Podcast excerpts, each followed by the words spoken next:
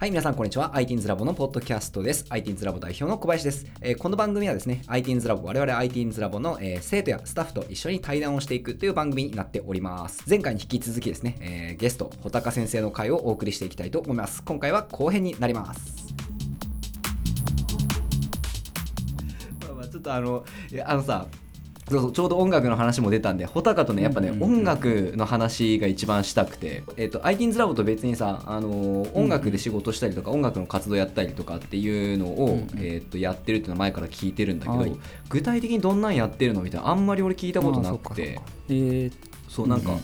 それ聞きたい、うん。直近で言うと9月の、うんうん。えーっと18日あちょっと緊急事態宣言がちょっと延長になったんであるかどうかわかんないんですけど、うんうんうんうん。えーっと9月18日に予定されてる「あの影絵の」えーっと上演があって、まあ、それの効果音、うん。効果音的な音楽的な全体の音の流れみたいなのを作ったりあとか、えーあちょっとその舞台芸術っぽい感じのまあ舞台が多いですね結構、うんうんうんうん。あー。わかっこいいめっちゃかっこいいやん。今舞台音楽ってけあの、うん。今は結構劇団ギガっていうその劇団の音楽は、うん。なんか毎回私が担当することになななっていて、うんうんうんうん。この前はあのうん宝島っていうそのもともと学校とかで、あの学校にアウトリーチに行った時に上演するための作品としてあの作作ったものでこれから売り売り込みたいね、売り込みたいそうなんですけど、まあ、そのうんミュージカルみたいになっていっても、うんその音楽をちょっと作ったりとか歌とか BGM とかみたいなのをうん作ったりとかしてるので舞台が多い感じですね。えー、めっちゃかっこいい。やん。よかったです。あのこれも、うん劇団ギガも次は11月に11月に、うんあの野外野外野外で野外の劇があって、まあ、これも私が、うん。ちょっと私は舞台には出ないんですけど、まあ、これも音楽を作っ、私が全部多分音源とか作ると思うのであのすっげえ。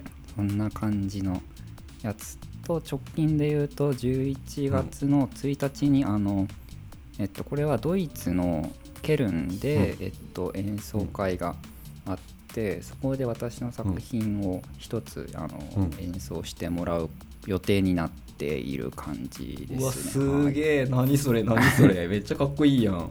え、どんな感じの曲？これはなんかあのーなん説明が難しいんですがあの、えっとうんハープと打楽器の演奏家の2人のチームの人あの2人ペアの、うんうんうんえっと演奏グループの人が演奏してもらう形になっていてで私が作ったのが、えっとうん。映像でできてる楽譜がを私が作っていてでその,、その映像で作ってある楽譜をその舞台の真ん中にボーンって置いて、でそこにプロジェクターで投影して、えー。でその映像が、えっとうん。布とか紙とかに投影するとあの表と裏に両方透けるんですよね。でこれこの表と裏に両方透けているスクリーンを2人で挟んで見てもらってでそれでその映像の中でうん。あの喋る何かセリフみたいなことを喋っているのでそれを、あのーどういう音であるのかっていうのをその場で演奏してもらうっていう、まあ、そういう作品をはあ。そんな感じのそれ裏側から見るやつちょっとハードル高いね。あでも結構ちゃんと映るんですよ あのほら、えその楽譜裏返しってことでしょ？ああでもあのなんていうのかな実際にが、五線譜みたいなものじゃなくて、あの人の口の口の実際の動きが映像になってるみたいなそういう形なんで多分その両方から見ても両方から見て大丈夫みたいな。あめっちゃおもろ。なんそれ。え、それ映像も穂高が作るの？まあそれはもう作ってあってあのうんうん。多分今いろいろ練習をさ されてる真っ最中なのではないかなと 思います。すごすご何それ？なんかなんでそういうことになると、うーんなんかあいやでもなんか話すとすごいうん。長い感じが。うんしますけど、このドイツのやつはなあの作曲家の、えっと、山根明子さんっていう方がいて、まあ、うんその人にお会いした後にそのドイツでこうこうこういうプロジェクトがあって、まあ、作品を書いてくれる人を探しているのでどうですかみたいなメールが、まあ、来て、まあ、それでこれはやってるみたいな感じですね。ITINS ラボに入る前から実は話があって。ああそんな長期プロジェクトないなんか長うん。長かったなみたいな。一番最初のやつは本当に ITINS ラボに入って研修が終わったぐらいに一番最初の企画があったみたいなうん。プロジェクトですえごい、まあ、11月1日のやつで、まあ、コンサあのうん。メインのコンサートをやりますみたいな感じになってますねすごい。いやしかしかっこいいね。いやなんか穂高すげえわ。びっくりした。そうですか？いやなんかそのほらななんかさそういうちょっと深い世界観の曲作ってるっていうのはなんとなく知ってたわけよ、うんうん。あのーなんだそのポピュラーな感じじゃない。ああのー 確かに。ちょっとその抽象芸術っぽい音楽家だなっていうのは俺の中でちょっとあったとよね。でえーっとなんだけどなんかあそこまでこうなんていうかななんていうかなそのトータルの芸術っぽい感じやん。なんかその演出というかその空間を作るというかさ。あなんかそういう領域までやってんだと思ったらすげえなと思ってかっこいいわ。やっぱり、あのーうんうん。どうしてもこの気になってしまうんですよね。結構、まあ、現代音楽ってまあ一般的に言われてるジャンルとかだとあの、うんうん。いろんな道具を使うことがあるんですよ。その例えばバイオリンの弾くにしても例えばバイオリンの,、うん。あのバイオリンをコンテをコンテ叩いてコンコンって音を出すとか。あのうんうんうんうんあとスポンジで弦をこすってギギギッと 出すとか。へえなるほどね。はいはいはいはい。あとピアノのピアノの弦にあの直にその、例えばそのエナジードリンク的なそのうんうん。えっとガラスの瓶とかあるじゃないですか。ではいこれをあの叩きつけたりうん。ガンガン叩きつけたりとかこすってギャーンみたいな すごいそういう音を出すっていうそういうのがあるんですけどその、でもみんなそれってその要するにそういう音を出し出すことが目的なことが多いんじゃないかなって私が思ってしまうことがあるんですよね。でもそのはあはあはあでも私からするとやっぱりそこでスポンジを使うんだったらそういう音が出るのも確かにそうなんだけど、なんでスポンジなんですかっていうのが、あのやっぱりそれってすくごく意味を持ってしまうなと思っているんですよね。でめっちゃわかるめっちゃわかる。そのもちろん意味を持たせているんだうん意味を持たせるんだったらやっぱり意味が持つようにその音楽全体も構成した方が絶対にいい というか そのそこら辺をちょっと無視してそこまあそこでその音が出したいってのは分かるんだけどなんかその、うんうんうん。そうなると序盤にすごい意味があって中盤にかけてなんか意味がなくなっていくのってちょっと変じゃないとかねすごいあの構造によってはそこじゃなくてなんか真ん中にポンってそこがピッて出てきた方がいいんじゃないかとかあのいやもうずっとそれスポンジで埋め尽くされていて一瞬だけスポンジがないところがあって残り全部スポンジみたいな感じになんかもうちょっとそこのなんか意味合いとかを例えばその楽器っていう美しい音をスポンジでこする、うんうんいわいわゆるそのスポンジでこするってなんか綺麗にする動作じゃないですかスポンジでこするっていうのは。だから美しい音が出る楽器を綺麗にしようと思ってこうゴシゴシこすったらガリガリ変な音が出るっていう。うんなんかそれそれってものすごいやっぱり意味を持ってしまうものだと思うんで。なんかそこはやっぱりあの使うのはいいと思うんだけどなんかうん。もうちょっと考えた方がいいんじゃないかなって思う時がまあ結構あって。私のはあのこれちょっと待ってめっちゃマニアックな話しよるよ今。穂高自分で気づいとるかどうかわからんけどこれむちゃくちゃマニアックな話しよるよ。めちゃくちゃマニアックな話ですよ あの、まあ、そうねあの現代音楽というかいわゆる多分そのさなんていうかこうねあの「M ステ」とかで流れるような感じではなくヒットチャートに入っていくような感じの音楽ではなくそのどこかでその芸術として評価されているというよりも何か新しいものを生み出そうとするカオスな人たちが、まあ、いますよと、まあ、なんかノイズって言われたりもするようなジャンルの人たちをね、えっと、でそういう人たちの中で、えっと、多種多様な音の出し方をしてみるっていうチャレンジをする一般の人たちがやっぱいると。でそれこそねあのスポンなぜなぜこれをスポンジでこうあれしてみたんだろう俺ひどひどいの見たことあるんだけどさ、うん、あの掃除機の口にゴム風船貼って そのキボボボボっていう音をマイクで拾うってもううるせえだけない。とかまあそういうのでこう新しい音楽を作り出そうとするチャレンジしてるこう人たちがいますよ。で穂高はそうやってそのマカ,、まあ、マカ不思議というかそのカオティックなアプローチをするのもいいんだけど、そのなんていうか混沌とした中にやはりこう世界観なり流れなり、えっとそのなんていうかなぜそうなったのかっていう奥があった方がいいんじゃないかって話をしてるよね。まあそうですね。あ合ってる大体俺の解釈。合ってると思います。めちゃくちゃマニアックな話よかったねこれ聞きよるのが俺で。そうですね。小葉さん小葉さんなら通じるかなと思って。そうやね。俺と豊ちゃんと近藤はなぜか通じるね。普通こんな話できませんからね。そうだね。トヨちゃん多分ねあの結構そういうの好きやもんね。あの、うん、なぜそうなったみたいな音好きやもんね、うん、いやでもやっぱりいいと思いますけどね。うん。うんうんう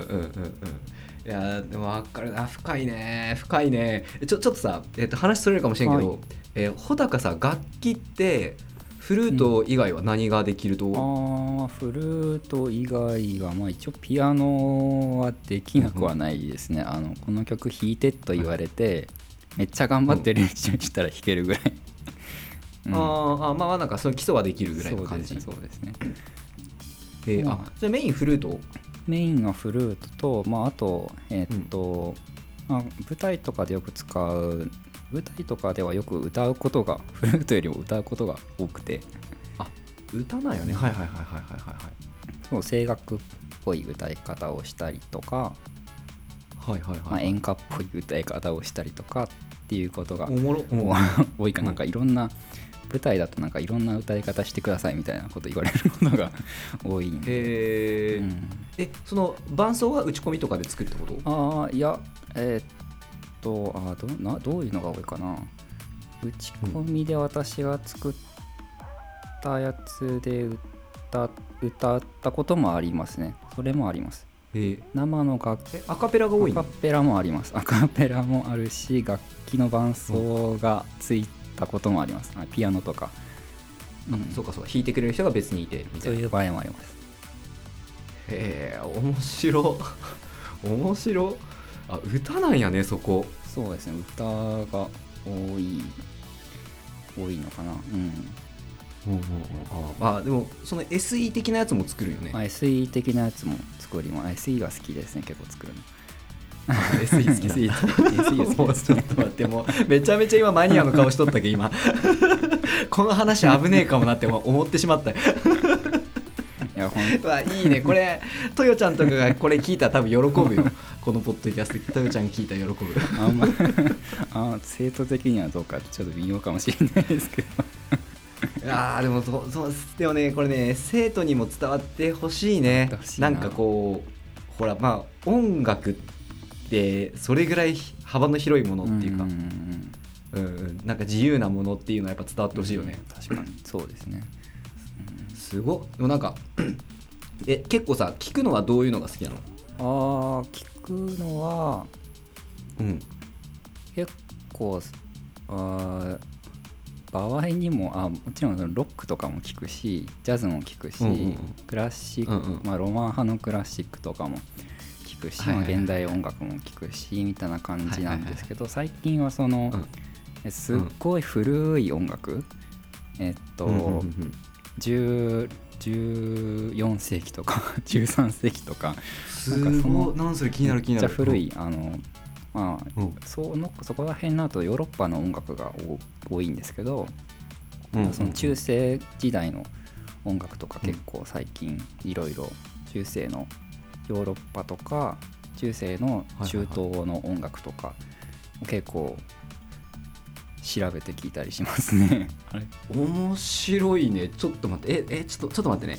えーっと楽譜でしか残ってないよね。がそうです。で楽譜でしか残ってないですね。えーっとそれをなんかオーケストラかなんかが再現したやつあじゃなくってそのそれを、えっとうん。昔の楽器を再現した楽器で演奏してるっていうやつが。当時の音をできるだけ再現してみましたっていう感じそうですそうです。あの絵画とかで絵が残ってたりするじゃないですか、でその絵に楽器が入ってることがたまにあるんですよ。はいはいではいはいはい。それでそのうんえっと現存はしてないんだけど絵画とか文献とかで名前が残ってたり、特徴が書いてあってあこの楽器はこれだって特定されていて、まあ、復元されてるのがいくつか、まあ、いくつかって結構たくさんあるんですけど、まあ、その復元されてる楽器で、あのーうん。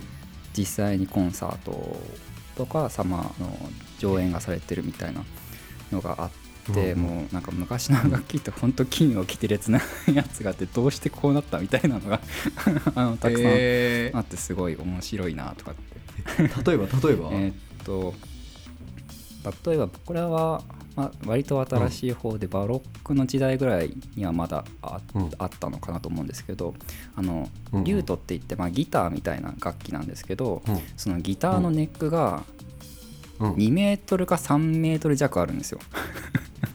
だいぶ長いね。どうやって抑えるのそれ？めちゃこれいや先端の方はちょっと抑えさすがに抑えられないんでえっと、うんうん。そこら辺になってくると多分開放弦を弾くみたいなクレットはもうほん。と下の方しかついてなくって、はいはい低音の低音の弦を鳴らす用のネックだけすごい長いんですよ。でそれは開放弦で手元で弾けるようになっていて下の弦が開放弦で音階は弾けないみたいな。その低音をた鳴らしたいとりあえず低音を鳴らしたい。ローを出したい。そうそう でめっちゃ太いやつを一本貼っとる。それ用に。それ全部開放弦で弾くみたいな感じになってて。いやーいいよね。なんかわかるわかる。なんかそその不器用な感じのいいよこねれすごいやっぱり面白いなとか思いますね。あとはあ。うんバイオリンに似た楽器でえっと、うん。まあ形はなんかハープみたいな形してるんですけど、えっとまあ、バイオリンがすっごい横幅広くなっていてで弦が14本張ってあるんですよ、へえでそれでそのものすごい和音が弾けるぜみたいな 楽器が。すげえ。どうやって抑えるん？それまいやあのたもう一いや回もうなんかすいやちうん。ょっと私も見てて全然わかんない。これどうしどうやってこれ弾けてるんだろうってちょっと思思ってしまうぐらい。うんうんうんうんしかも普通なんかそういう。弦楽器の弦って下から順番にだんだんお音程高くなるじゃないですか。それなんか下から順番に弾くと音程が上がったり下がったりするんですよ。すごい変な上限になってて。でもとりあえずなんかバイオリンの弓みたいな弓で弾く楽器ですごい和音が出せますみたいな。ことを売りにしてると思われる楽器があって いいよね。すごい和音が出ますってそれは出るやろうねみたいなね。はいじゃあ、えーじゃあそろそろねえっ、と穂高くんのマニアックな話もいっぱい聞けたところでそろそろ時間になってきちゃったので、えー、と最後の話題に行きたいと思います。はい。これねみんなで共通きあこれねみんなに共通して聞いてるやつなんですけど、えー今あなたが一番学びたいと思っていることを教えてくださいというコーナーなんですけど何かあります？えーうんそうですね。もうーん。もうんもっと音楽上手くなりたいっていう。はいは学びたいかなはいはいはい。とか音楽ね、うん。えなんか音楽のさ今どの辺の部分をこうレベルアップさせようとしてるとかああるーやっぱり実演の部分ですね。実演。演奏したりとはいはいはいはい。かするうんうん。ところをやっぱりもうちょっとできるようにならないといけないなっていうふうにはいはいはい。あまあ実際にその現場で歌うっていうことと,、えー、とピアノ弾いたりとかも。はい楽器の演奏とかですね。はいはいはいはいああなるほどね。えそのさ現場でさやっぱその ピアノフルート以外にもそのやんなきゃいけないっていう場面あるの？あありましたね。い打楽器が多くて、うんうんうん。えっとえーっとあれはフラメンコカスタネット。うわお。弾かない。フラメンコカスタネットをめちゃむずいやつやん。弾いてほしいっていうあれめちゃめちゃ練習しましただから。めちゃむずいやつきたね。結構ずっと演奏しないといけなくて。そうよね。1分1分2分ぐらいだったと思うんですけど結構ずっとリズムを やり続けないといけなくて、まあ、ちょっと途中で指がつるかと思いましたけど。いや本当に。あれはやばい。うわすごいね。でじゃあ やっぱそのでも楽器の演奏まあえフルートやるところと歌うところとピアノと、うんうん。まあそういう弾ける楽器をこう増やしていくみたいなそうそうですね。そうですね、うん。はいはいはいはいはい。うわーいいね。俺も最近あの最近でもないんだけども今ね3年目ぐらいになるけど、うん。あのベーシストデビューしてベースずっと練習あしてる。そうなんですか。ベースだったんですか、はい、もともともともとねボーカルやってたんだけどね、うん。ちょっとベース楽器やりたくなってベースを今やってて。なんか楽器練習するっていいよね。なんか楽器さはいいいいですよね。ね。なんかこうめっちゃ当たり前の話やけどコツコツやったらやっぱちょっと上達するやん、うんなんかその喜びすごいよね。確かに。わかりますわかりますあの iTeens ラボのタイピングにちょっとやっぱり似てるなと思いますね。あーわかるわかるわかる。みんなだんだん速くなっていって気がついたらめっちゃ速いみたいな感じになってるじゃないですか。なんか。いやん、さっぱり。なんかあのおもろくないと思うような地道な練習をコツコツやるのが大事やもんね。そうですね、まあ、あんあんまり面白くない時間の方がむしろ長いかもしれないっていう。うんうんうんうん。いやでもえどう俺さあの基礎練とか最初こうやるときにいや基礎練めんどくさいな曲弾きたいなって思うやん、うんでもうん基礎練せんとうまくならんけん。ちょっとしょうがないな基礎練するかなと思ってやり始めたら、うんうん今度もうそれに熱中してしまってやっぱね 数時間止まらんでねずっとクリックとクリックと一緒にピッコッコっつって俺何しよっちゃろこの数時間もみたいな 時たまにあるよありますあります。逆に曲弾いとう時よりもなんかクリックと友達になっとう時間が長いみたいな。わかりますね。いいよね。うわーそっかやっぱあれやね。なんかこんだけ音楽マニアックな人間たちが揃っとけなんかしたいね。あそういえばそうですね。ね結局結局あんまなんかスタッフ同士でっていうのあんまやってないもんな。なんか、うんうん。DTM のクラス作りたいねとかもあったんやけどうんうん。ズームでやるのめっちゃむずいやん。ああそうお互いの音声の取り回しが。音声の取りああえっとインターネットで使えるあの、D うん。うん DAW ソフト DAW ソフトじゃない DAW のサービスがあってうんうんサウンドブラウザ上で完結するやつ。うんブラウザ上で完結するやつですね。あれだったらその共同編集者としてそのうん。自分が作っている編集画面に別の人を招待することができてうん。でそこでその人に勝手に聞いてもらうみたいなことはなんか一応できそうな感ちょっじとそういうの早く言ってそういうの早く言って 早く言って俺結構みその穂高はおらんかったけどミーティングでそのブラウザ上で完結するやつないんかね？みたいなことはみんなと言いよったっちゃけど、もうそういうの早く言って穂高やろうそれやろう。そういうのがあって、うん。結構なんかよくできてて、あの音質を調整できるんですよ。なんかパソコンのマシンスペックがあんまりない時は低あのうんうんロースペックにして音流せるようにするみたいな、はいはいはいはいはい。あいいねいいね。え、ま、でその代わりこう遅延とかを避けるって避け感るみたいな。そうですそうです、うんうんうん。あのやっぱり結構そのマシンパワー食ってくるとブチブチいってしまう。ブチブチめっちゃグリッチかかっちゃうんで、うん。まあやっぱりそこはそういう時はローにすると結構改善することが多い感じであいいなと思いましたねえーちょっとそれさオンラインイベントでやろうよ。穂高先生のあのブラウザ DTM DTM でもなんかちょっと触ってみたんですけど結構なんか初,、うん。初期の音楽知識が結構ないといけないから多分なんか、ね。うーん。ゼロから打ち込むのは結構ハードルが高いなっていう感じではあるんですけどはいはい多はい。分なんかテンプレみたいな用意テンプレみたいな形で用意しておいて、うんであとはその、まあ1小節ごとのリズムパターンとかをこういくつか用意しておいてでそれをブロック的に組み合わせたらはいできちゃいますみたいな なんかそういうファイルプロジェクトを用意しておいてなんかちょっと組み合わせて音出してみようとかちょっと音色を変えたらこんな風になるよとかっていうなんか MIDI 情報を最初から用意してやると結構スムーズにいけるかもしれないなっていう、なるほどね、うん、やっぱそんな感じになるか。なるほどね。ちょっとななりそうな感じがしますね。作曲アシスタントシステムって結構その、うん、なんかプロユースの、えっと DT ダウダウソフトとかについてたりすることがあって、なんか Cubase の新しいやつとかも作曲支援そうあの支援機能みたいなのがついていて、うん、そのこの音階だけ選選べ,、ま、選べますみたいな。他のあのこの使いたい音階のから外れてる音には打ち込めなくなるみたいな設定があって打ち込みの間違いをこうあの正してくれるみたいなのがあるんですけどでもこれプロは使わなくないとかっていうふうに 逆にその機能初心者用のやつにつけてよみたいな 確かにいや本当やね本当やね。その機能初心者用のやつに欲しいね。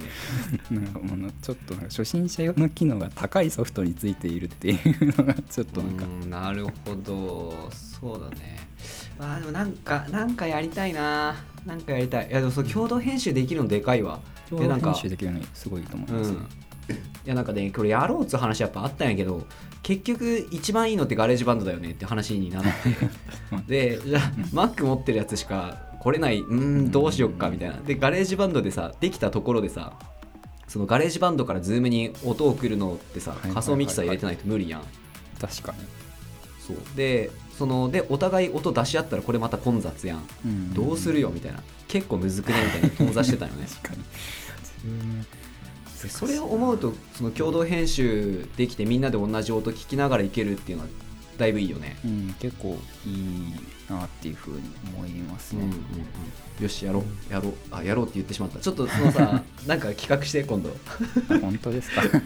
ぶん投げたけどぶん投げたいや俺ちゃんとあのやるってなったら手伝うんで。あいいね。ちょっと一回さじゃあそれあのー、これこのサービスですみたいなのちょっとさ紹介してよ、うん、あえー、ちょっとみんなで見てみよう。サウンドトラップっていうやつで英語でサウンドトラップって調べると出てくると思います、うん、サウンドトラップはいはいはい。これね、うん、あまあでもバッチリ英語だね。あバッチリ英語ですね。バッチリ英語ですね。ああでもいいな。使ってみよう。翻訳するとちょっと変になっちゃうかな。あでも UI とかは割とスタンダードな感じ、ね、あ UI とかは割と、うん、本当スタンダードか触触りやすい感じになってて。うんうんうん簡単めな感じだね。ちょっと簡単めな感じになってます。ありがとう。俺これちょっと触ってみるわ。はい じゃあ、えーと、今回ありがとう、えーと、今後ねちょっとあの DTM のクラスをちょっと穂高先生にお願いしたいなと今勝手に思いよるんだけど。できるかも。できるかもしれないのでその時は皆さんお楽しみにということで、ね、じゃあじゃあ、えーと、うん、最後に、えー、と穂高先生の方から、えー、とこれを聞いてくれた皆さんに一言メッセージいただいて、えー、終わりとします。はい。えー、っとまあちょっと今日はあの音楽のちょっとマニアックな話というか、まあ、あんまりプペラーじゃないところの話とかがまあ、多かったと思うんですけど、はい、まあなんか気になったこととかは多分 Google に検索すると出てくるんじゃないかなとかっていうふうに、はいはいはいまあ、Google とか YouTube とかをうまく使うとあの使い方によっては今まで自分の知らなかったものにあってあったりするっていうこともできるので、まあ、そういうような感じでなんじゃこりゃとかって思ったのがあったら早速 調べてみるといいんじゃないかなというふうに思います。はいはいありがとうございました。じゃあ、えー、今回はここまで。ありがとうございました。はいありがとうございました。